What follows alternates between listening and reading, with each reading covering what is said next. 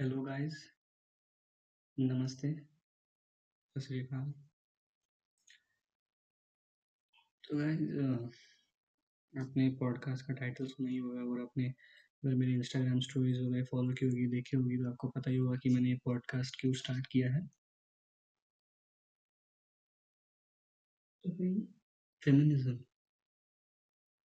सबसे बड़ा कीड़ा है, कीड़ा। ये कीड़ा अगर किसी को काट लिया ना तो यार जान जानी पक्की है।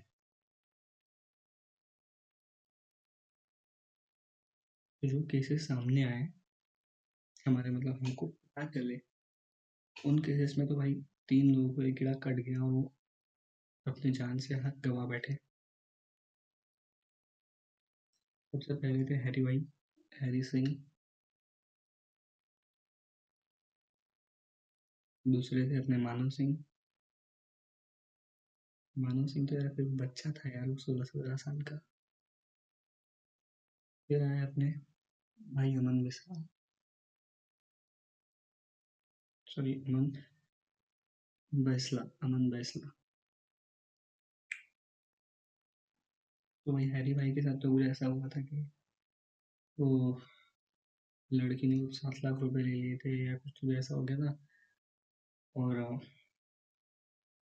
कुछ रेप एलिगेशन लगाने की बात कर रही थी फेक रेप एलिगेशन वगैरह लगाने की बात कर रही थी और अमन हैरी भाई ने सुसाइड कर लिया था। वो हैरी भाई के केस में इतना डीप स्टडी नहीं किया तो मैं हैरी भाई के केस के बारे में कुछ ज़्यादा बोलूँगा नहीं। क्योंकि जिसकी जानकारी नहीं है, उसके बारे में ज़्यादा बोल नहीं सकता मैं। गलत होगा वो। लेकिन फिर बात आई यार अपने मानव सिंह की।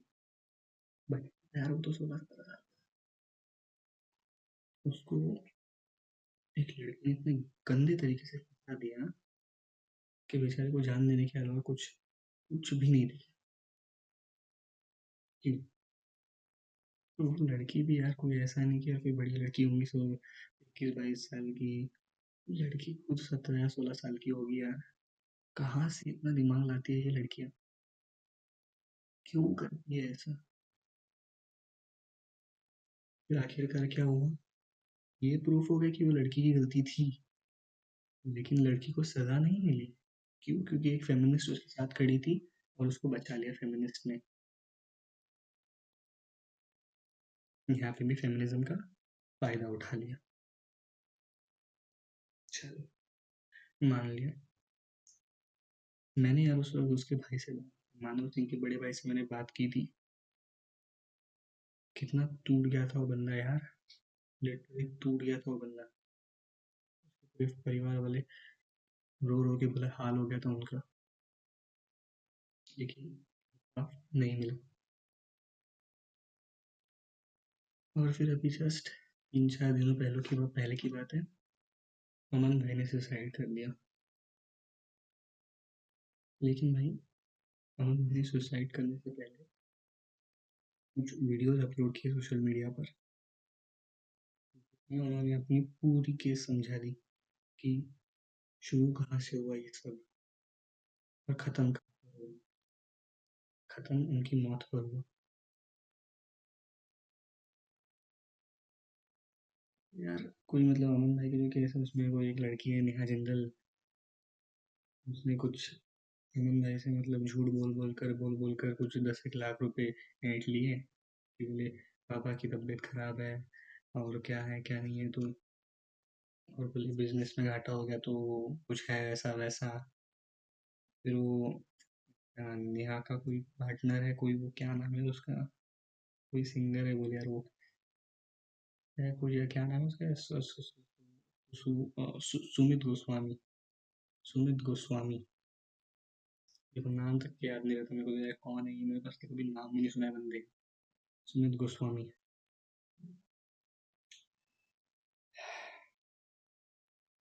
ये बंदे, ये लड़की उसका मतलब कोई बंदे, वो बंदे की पार्टनर है।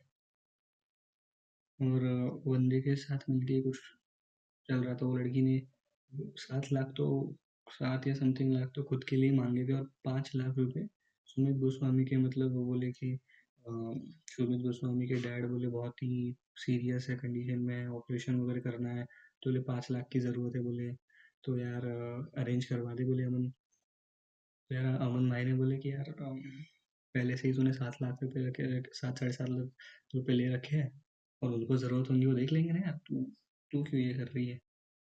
मैं बोले, नहीं यार, तू देखना यार, कहते हैं, क्योंकि उनकी बोले इज़्ज़त है, बोले गाँव वाँव में अगर ये करेंगे, फिर शहर वहर में बोलेंगे तो यार फिर वो इज़्ज़त ही है, बोले ऐसा है, वैसा है। फिर अमन भाई ने बोले, यार, ठीक है, लेकिन यार मेरे पास कुछ सिक्योरिटी होनी चाहिए ना, दो पर परसेंट इंटरेस्ट पे मैं दे दूँगा पैसा, लेकिन कोई सिक्योरिटी होनी चाहिए पहले से, सात, साढ़े सात लाख रुपए मेरे अटके पड़े थे मेरे पास। तो बंदी ने वो सुमित का क्या बोले तो Aadhaar card, PAN card, voter ID card सब की फ़ोटो वोटो भेज दी। फ़ोटो वोटो नहीं ये फ़ोटो नहीं डॉक्यूमेंट्स ही भेज दिए थे। डॉक्यूमेंट्स ही सारे दे दिए थे भाई। चलो भाई अभी सारे डॉक्यूमेंट्स अपने पास मैंने सोचा तो यार दे दिए पाँच लाख रुपए। लेकिन यार फिर बाद में कुछ ऐसी चीज़ें हो गई ना कि वो लड़की और इतना ही वो लड़की ने जब सात लाख रुपए लिए थे ना, जब पाँच लाख रुपए पहले लिए थे उसने, बोले कुछ घाटा वाटा हो गया, बोले तो पापा की मेरी तबीयत वबीयत भी खराब हो गई, बोले ऐसा वैसा हो गया, बोले तो पाँच लाख की ज़रूरत है तो वो भाई ने पाँच लाख रुपए दे दिए भाई ने तब भी बोला कि कुछ सिक्योरिटी दे दे। तो वो लड़की ने क्या किया, अपने पापा का एक साइंड चेक वो अमन भाई को दिया और अपनी मम्मी के आधार कार्ड वगैरह दे दिए। ये बोला कि सिक्योरिटी थी तो अमन भाई ने वन परसेंट इंटरेस्ट पे पैसा भी दे दिया। तो स्टार्टिंग में लड़की सारे इंटरेस्ट इंटरेस्ट बराबर से चुका रही थी, लेकिन फिर बाद में ये हो गया, बोले बहुत प्रॉब्लम हो गई है मेरे को ऐसा, वैसा। फिर, एक बार क्या हुआ अचानक से, ये तो ये तो बीच का मैं अभी थोड़ा सा ये कर, बताऊँगा आपको सब। ये एग्जैक्टली exactly क्या क्या हुआ केस में, लेकिन मैं अभी बताऊँ फिर फिर क्या हुआ? मेनली जो मेन केस जो मतलब ये हुई ना, वो क्या हुआ? एक दिन मतलब लड़की ने उसको अमन भाई को मिलने बुलाई और कार में दोनों बैठे थे। तो लड़की ने यार अपनी एक साइड की जो मतलब हाथ का ये जो रहता है ना, बाजू रहती है ना, वहाँ से ड्रेस फाड़ लिया। ड्रेस फाड़ लिया और बोले कि अभी तू जो डॉक्यूमेंट्स और जो भी सब तूने लिया था, वो मेरे को जल्दी से वापस कर दे, वरना मैं पुलिस स्टेशन जाऊँगी और बताऊँगी कि तूने रेप किया मेरा। तू रेप करने की कोशिश कर रहा था, ये कर रहा था, मेरा, मेरे साथ मतलब ये कर रहा मोलेस्टेशन की कोशिश कर रहा था। तो सीधी सीधी बात है। अगर लड़की का ड्रेस हुआ है, वो लड़की रोते हुए पुलिस स्टेशन जा रही है तो भाई, ना पुलिस ना आसपास के कोई लोग, ना पूरी सोसाइटी, ना ही कोई रिश्तेदार मानेगा कि अमन भाई सही है, अमन भाई ने कुछ नहीं किया। ठीक है? रिश्तेदार, सोसाइटी सब गालियाँ बकेंगे अलग। पुलिस वाले डायरेक्ट घर आके उठा ले जाएँगे। कोई एक सवाल भी नहीं पूछेगा कि भाई क्या है, क्या नहीं है। बता अब तू कोई नहीं पूछता। ये लड़की ने फटा हुआ ड्रेस लेके जाके रोते रोते कंप्लेंट कर दी। कोई नहीं मानेगा फिर अभी कि अमन सही है।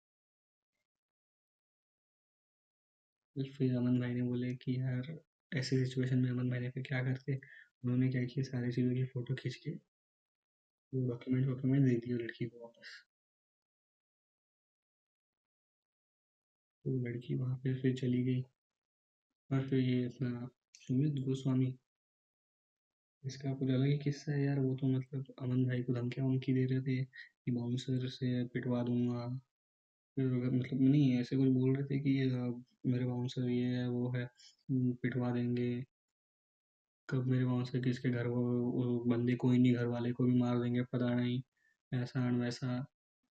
हनुमान क्या क्या बोले? तो अमन भाई बोले, यार, तुम घर वालों तक पहुँच जाओ, बोले। तो भाई बोले तेरी बात नहीं कर रहा ना मैं मैं अपना बता रहा हूँ, बोले, कि मैं क्या कर सकता हूँ? तो मतलब इनडायरेक्टली बात कर रहे थे कि तेरे साथ मैं क्या कर सकता हूँ तो सुन ले, है ना? और ये सबके प्रूफ है। ऐसे ही नहीं कि मैं हवाएँ बोल रहा हूँ, ये सब चीज़ों की प्रूफ है। सबको बताऊँगा मैं। ये सब चीज़ों की proof है। बहुत सारी रिकॉर्डिंग्स वगैरह सब सुनाऊँगा आपको हर एक मतलब धीरे धीरे हर एक एपिसोड में आपको सब सुनाऊँगा मैं। ठीक है? और मतलब मैक्सिमम तो ऐसा नहीं कि मैं डेली एक एक एपिसोड डालूँगा मैक्सिमम मैं दिन में बहुत से एपिसोड मैं भी डाल दूँगा, दो डाल दूँगा, तीन डाल दूँगा, पता नहीं।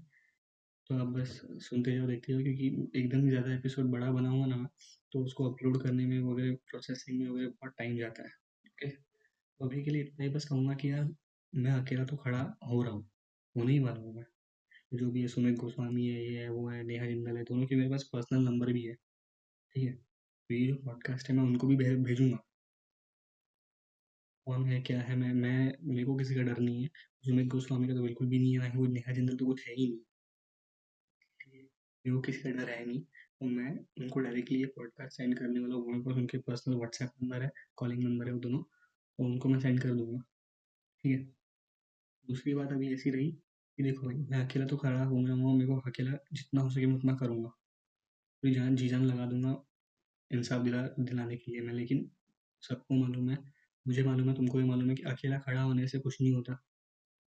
साथ में मतलब जितने भी लोगों को लगता है कि ये गलत है तुम लोगों को भी साथ में स्टैंड लेना पड़ेगा मेरे साथ। और अगर तुमको लगता है कि नहीं यार, ये गलत नहीं है सब ये सब फेक वेक करके यार भाई ने कुछ भी फालतू करके सुसाइड कर लिया तो भाई निकलो। पहली फुर्सत में निकलो, मैं तो बोलूँ। मैं तो चाहता था ये पॉडकास्ट में फुल मुँह फाड़ बोलूँगा यार मतलब जितना मुँह फाड़ सकता हूँ, फाड़ के बोलूँगा, लेकिन यार बहुत कंट्रोल करके बात कर रहा हूँ मैं, बहुत कंट्रोल करके। क्योंकि ऐसे ये प्लेटफॉर्म जो है इंटरनेशनल प्लेटफॉर्म है तो इसके ऊपर मैं ऐसे डायरेक्टली नहीं करना चाहता हूँ। मैं तो करने में क्या है यार, दो मिनट लगते हैं गालियाँ देने में, है कि नहीं? लेकिन इससे इश्यूज़ और बढ़ेंगे लेकिन मालूम नहीं यार, मैं, मेरा दिमाग खनक गया ना यार, मेरा दिमाग ख़राब हो गया ना तो सही बता रहा हूँ मैं।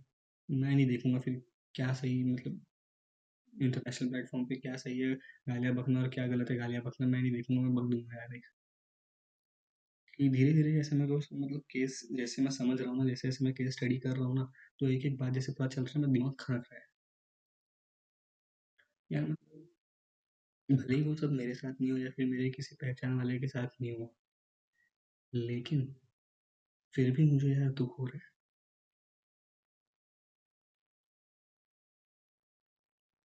है। मैं अभी तुमको ये नहीं बोलूँगा कि तुम लोग ये पॉडकास्ट मेरा शेयर करो या फिर लोगों तक तो पहुँचाओ, मैं क्या बोलना चाहता हूँ ऐसा-वैसा, मैं बिल्कुल नहीं बोलूँगा। सीधी बात है यार, ये सब बोलने की चीज़ नहीं है। तुमको अगर सही लगेगा तो तुम अपने आप शेयर करोगे, ठीक है? मैं ऐसा नहीं बोलूँगा तुम शेयर करो, लोगों तक पहुँचाओ ये वो, नहीं। तुमको अगर सही लगे तो करो या फिर छोड़ दो, मेरे को कोई बड़ी बात नहीं है। मैं इस पर देखो यार मैं सीधी-सीधी बात है मेरे दूसरा जो पॉडकास्ट है, उसके ऊपर मैं स्पॉन्सरशिप वगैरह लगाता हूँ इसके ऊपर मैं एक स्पॉन्सरशिप नहीं लगाने वाला क्योंकि मेरे को इससे पैसा नहीं कमाना है या फिर कोई पॉपुलैरिटी फेम वगैरह नहीं चाहिए। मुझे सिर्फ़ आप दिलाना भाई का। और कुछ नहीं। तो तुम्हें सही लगे तो तुम शेयर करो। ना लगे तुम मत करो। मुझे कोई बड़ी बात नहीं है। मैं जो है मेरा काम करता रहूँगा। तुमको जो करना है तुम करते रहो। थैंक यू मिलते हैं अगले एपिसोड में। अभी मैं चलता हूँ।